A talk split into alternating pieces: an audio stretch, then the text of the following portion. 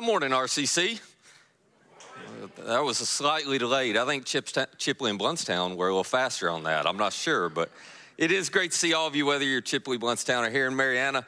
And before we get started, I want to go ahead and address the elephant in the room. I've been asked about this a few times, and I feel like it's important just to just to get this out of the way, because I am from Kentucky and I am wearing blue.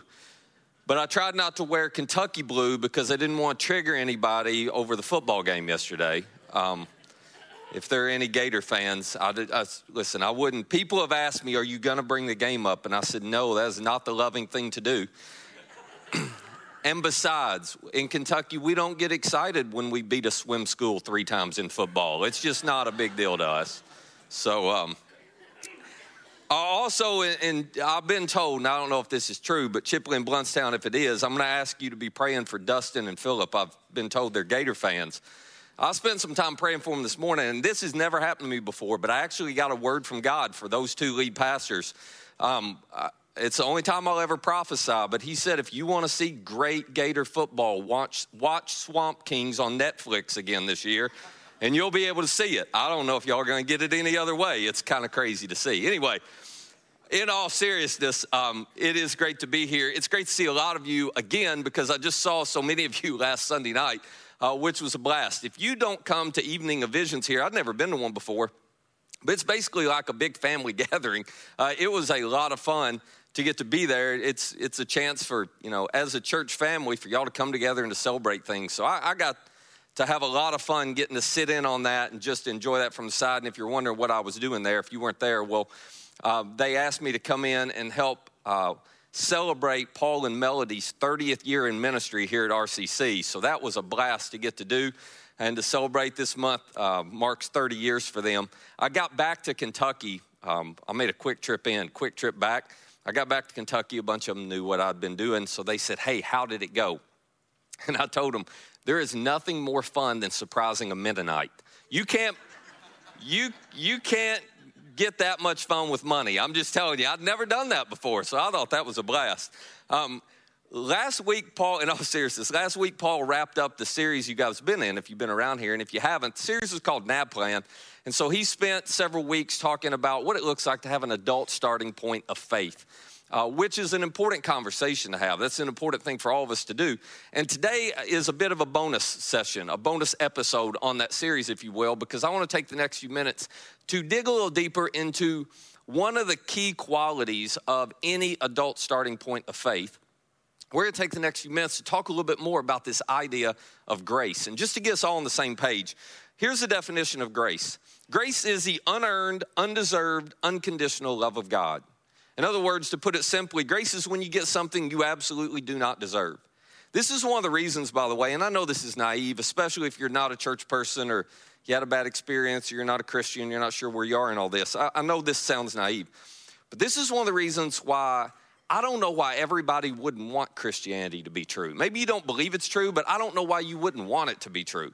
Not, not necessarily the version that uh, maybe caused you to walk away, not necessarily the version that didn't have answers to any of your questions or the version that uh, wouldn't address any of the objections you had, not necessarily the version that where you got hurt in church, you know, they did something and hurt your family, whatever that was. I, I get all that. None of us want that version to be true. I'm talking about the original version, the version that Jesus introduced to the world. I don't know why everybody wouldn't want that version of Christianity to be true, because at the very core of that is this idea of grace. It's this idea of, oh my goodness, God wants to give us something we do not deserve. It's unearned, it's undeserved, but by golly, it is unconditional for all of us. And here's the thing that maybe you've never thought of or, or reflected on when it comes to grace grace can only be experienced in relationships. So I can stand up here and talk about grace today it's not going to change you personally. I mean, you can read about grace, it's not going to change you personally. The only way you experience grace personally is through relationships. Relationships are the vehicle that convey and relay grace to any of us, which is exactly why Jesus came. Because God knew that. God knew, okay, I could send messages about my grace for people, but for them to actually experience it in a personal way that's powerful, I've got to show up. I've got to show up on the planet. I've got to have a relationship with them and I've got to communicate and demonstrate it directly to them. It was the whole point of Jesus being here. And yet, in spite of this idea of grace that I think we would all agree it's what we want most, it's what we so often need, it's what we hope we experience from God, in spite of the fact that all of this is true. The reality is, so many times, and maybe you can relate to this, so many times we find ourselves resisting grace. Why is that? Why would we resist accepting something that we all know we need? Well, I think the answer lies in this. Have you ever, um, have you ever experienced being given a gift that you had a hard time taking? Uh, this has happened to a lot of us, I would imagine. What's the most difficult gift for you to receive? It's the one that you don't feel like you deserve. If you've ever had one of these moments, you know, somebody's given you something and you've been like, oh, no, no, I couldn't possibly take that. And you started saying things like, that's just way too generous. That's way too extravagant. No, no, I don't deserve that. No, you don't. It's, there's a sense in all of us that whenever somebody gives us something that's far beyond what we think we deserve, we begin to push back on it, even though it's an amazing thing that we would all love to have. I think that's what's at the heart of why so many of us at different points in our lives tend to resist grace. And so, the only way for some of us to understand it's okay to accept something we don't deserve is to see it. It's really powerful when you watch somebody else who you know doesn't deserve something receive grace because then it begins to open the door to the possibility that maybe it's okay for me to receive it too. And if you grew up in church, there's some different ways you see this happen in people's lives. But one of the most powerful expressions of this, I think, is what we're going to talk about today.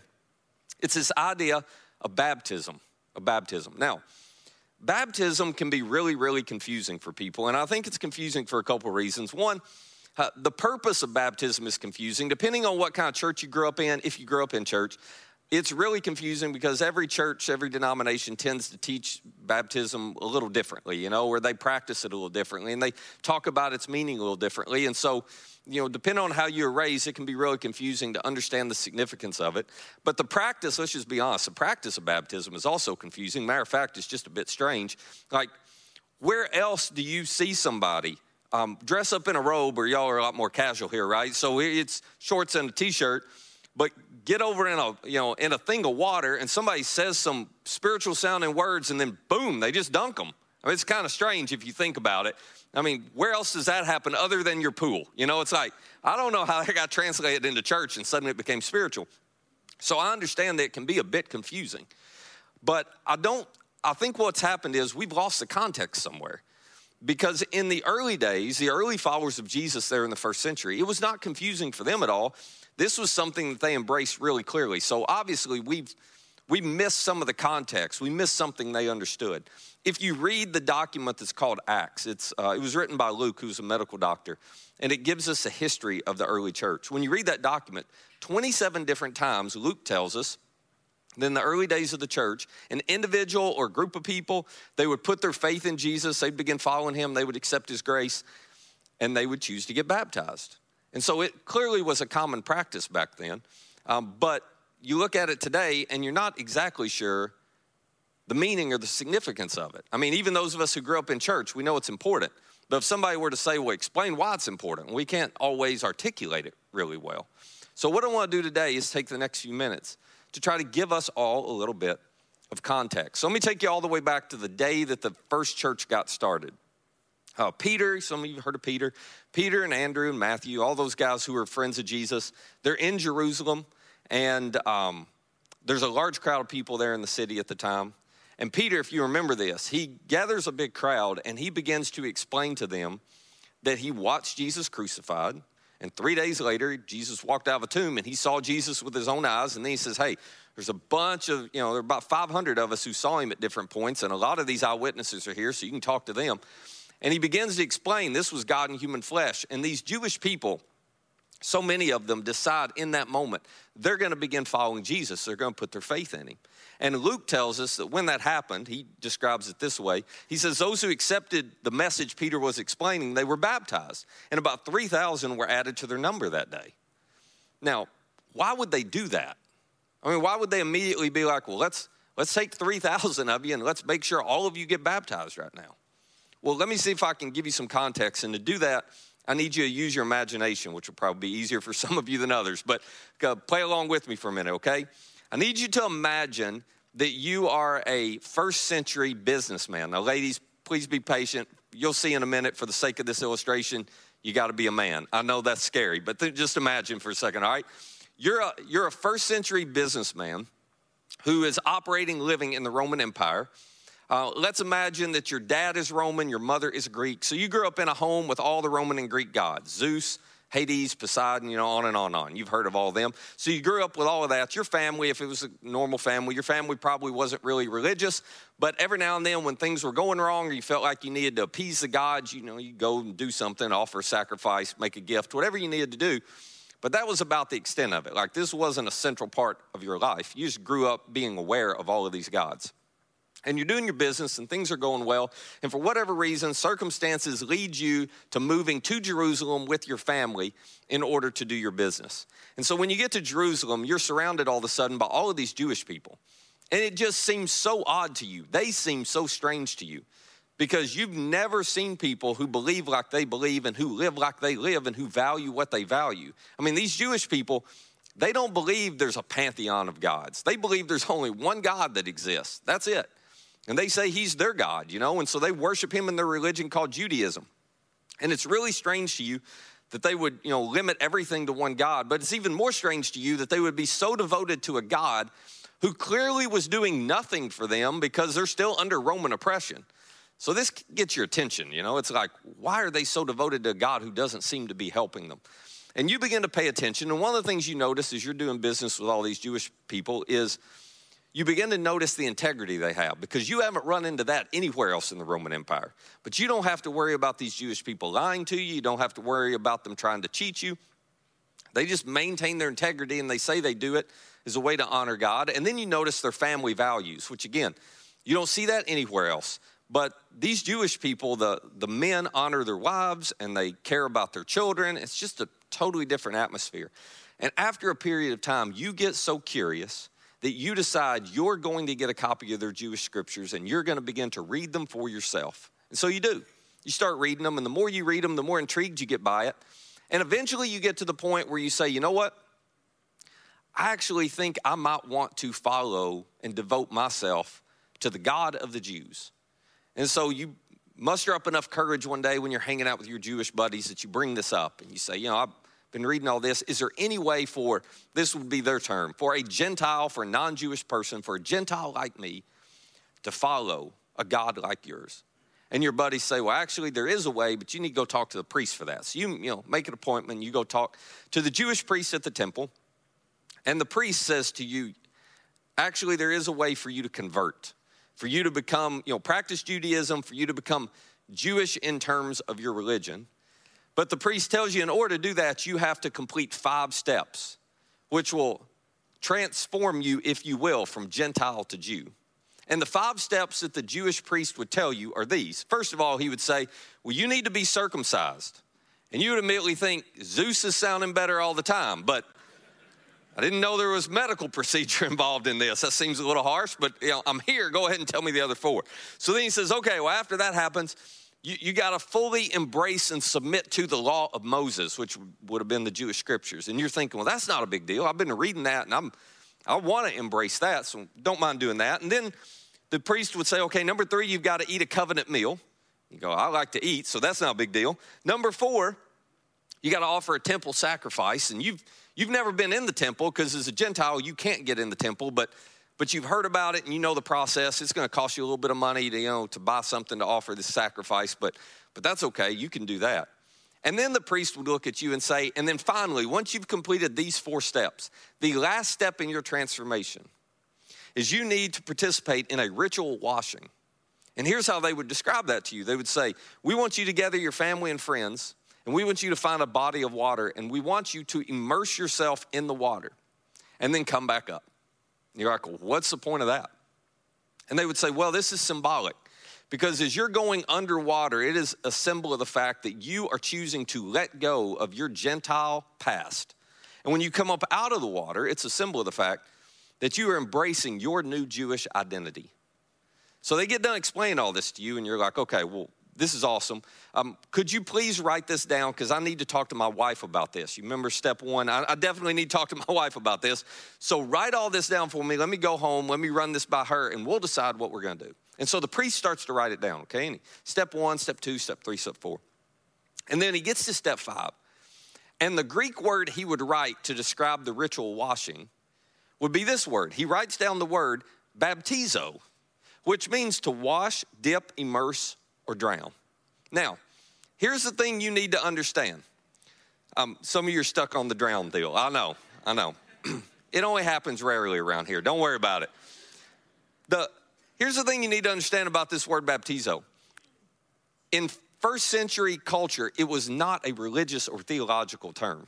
This was a term that they threw around and used in everyday common language. For example, someone might say, Hey, we baptizoed their battleship if they were in the middle of a, a, sea battle, okay? We baptizoed their battleship. Or you might hear somebody say there are actually first century recipes that you can find that use this word. They're like, okay, we're trying to make some pickles. You need to baptizo the cucumbers in the vinegar. That's how they would describe it.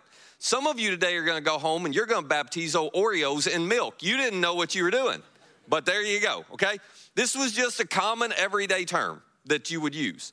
There's nothing theological about it. That's what's important. So the priest would write down this word baptizo, right? You'd take it home and you'd have a conversation. You know, oh yeah, that means to, you know, I'm not going to drown myself, but I'm going to immerse or dip myself in some water, honey. And that's that's going to be the last step to symbolically tell all my family and friends I've let go of my Gentile past. I'm adopting and embracing my new identity as a Jew.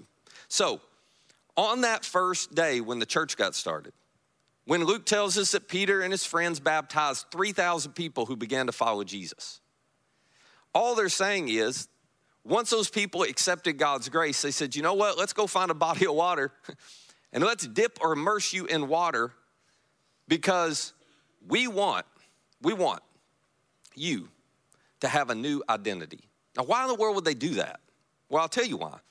Because about 40 days earlier, as Jesus was leaving the earth, he looked at these same guys and he gave them their marching orders. And some of you, you'll recognize this. He looked at them and he said, Here's what I want you to do when I leave. I want you to go and make disciples of all nations. And here's our word. Then I want you, once, once they're followed me, I want you to baptize them in the name of the Father, Son, and the Holy Spirit. And then teach them to obey everything that I've commanded you. So, what Jesus did in this moment, this is so important, don't miss this. What Jesus did in this moment is he took a common everyday Greek word, baptizo, and he took a Jewish ritual. You're a Gentile, you want to become a Jew. All the Jews knew about this process of a ritual washing. And he said, Okay, I am co opting that practice. From this point forward, I am redefining the meaning of this ritual washing. From this point forward, it's still symbolic, but it is symbolic of an entirely different thing. Baptism is now my public declaration of a new association with God's amazing grace. From this point forward, Jesus is going, you got to understand, when I died on a cross, I did something for you you couldn't do for yourself. I did something for you that you did not deserve. The ultimate act of grace was when I gave my life. I paid a debt you couldn't pay. I met a standard you couldn't meet. I wrote a check you couldn't write. I took care of your sin for you. It was the ultimate act of grace. And three days later, when I came back to life, it proved everything I said I did when I died for you, what was true. If you've ever wondered, why can we trust everything Jesus said? Well, you can trust everything he said because he rose from the dead. It all hinges on the resurrection. When he comes back to life, then he validates and gives credibility to everything he told us he was going to do. So Jesus' point to them that day was this is an extraordinary gift of grace I'm offering you. And when you accept it, I want you to be baptized as a symbol of the grace that you have experienced, as a symbol of the fact you are letting go of all your past sin. And you are embracing a brand new identity as a child of me when you come out of that water. Now, why in the world would Jesus want us to do that as a symbol? Well, I'll tell you why. Because when you experience God's grace, it is life changing, but it is internal initially. It's life changing but it happens in your heart.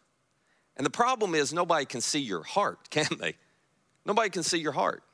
So Jesus knew people need a visible, tangible, physical expression, to let their friends, to let their family know about the impact, about the change that God's grace is making inside of them.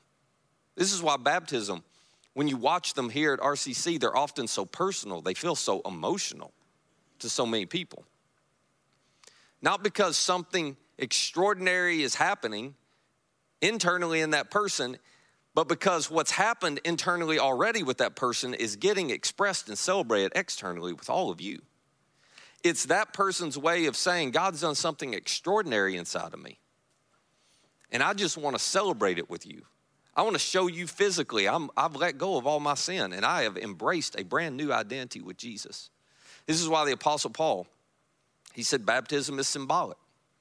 Go under the water. It's as if you're dying to all your sin. You come out of the water, you're alive with Jesus and His grace again. So, here's a question I would have for you Have you ever done that? Have you ever done that? Let me tell you why I think it's so important if you haven't to consider it. Because there are some people in your life, some friends, some family members, who they're just like maybe you were. They know about God's grace, they don't feel like they deserve it. They know about God's grace, but they are resisting it because they feel like somehow they have to earn it, which doesn't work because it's unearned. So, by very definition, the minute you think you've earned it, grace disappears. It's not grace anymore. But in order for them to be able to realize grace is for them, they don't have to earn it, they can just accept it. In order for them to do that personally, they need to see that you've done it personally.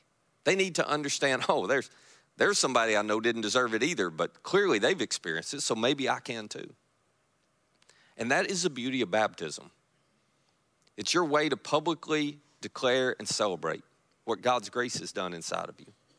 Some of you, over the last year, two years, you made a decision to follow Jesus. A lot of you have.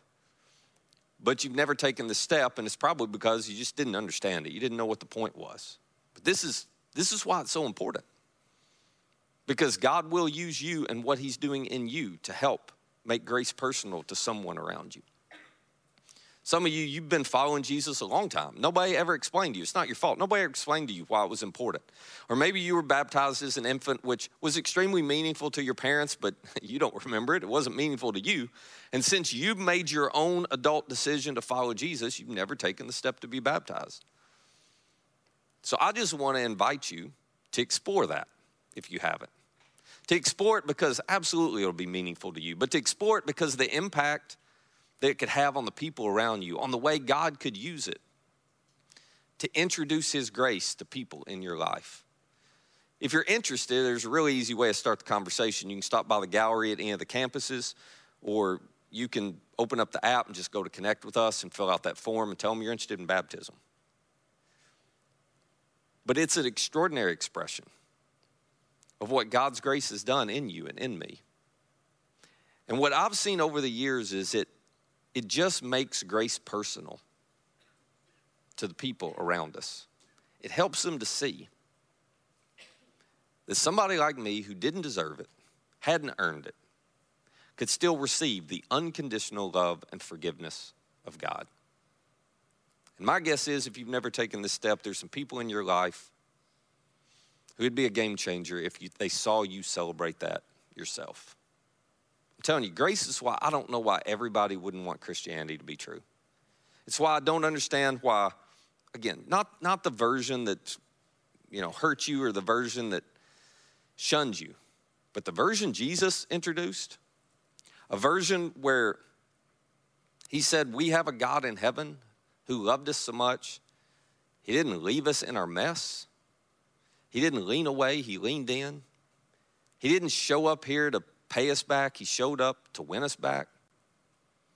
The version where Jesus said, I'm going to show up to make sure you experience grace personally because it can only happen in relationship, and I want a relationship with you. I don't know why we all wouldn't want that version to be true. Because grace, it's what we need most. It's what we want most. And it's what changes us most when we embrace it.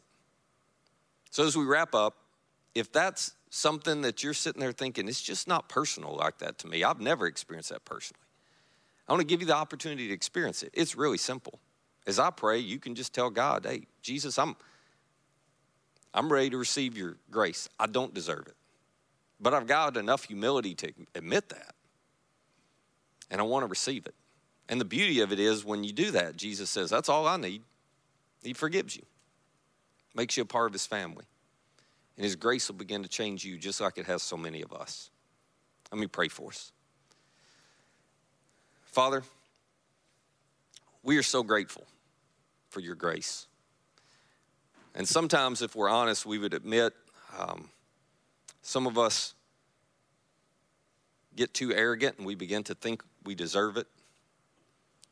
But we don't. We haven't earned it. It's a level playing field for all of us. We're all in the same need of it.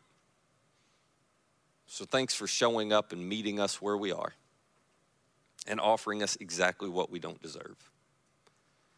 For those who've never taken the step to celebrate that publicly through baptism, would you just give them the courage to stop by the gallery, to go on the app, just start a conversation about that? Because what you're doing in their lives, the way grace is changing them, for their friends, for their family, for others to see that, it just might be the thing that those people need to experience grace personally themselves. And for those who've never experienced it personally, I just want to pause and say thank you in this moment as they're choosing to embrace that, to accept that. That we know you give it freely. Jesus, your death and resurrection um, is the ultimate expression of grace for us. Help us to demonstrate that same grace to the people around us this week. And help us never lose sight of the gratitude that we have for what you've done for us. It's in Jesus' name we pray. Amen. Hey, thank y'all so much for being with us. We'll see you next Sunday. Have a good week.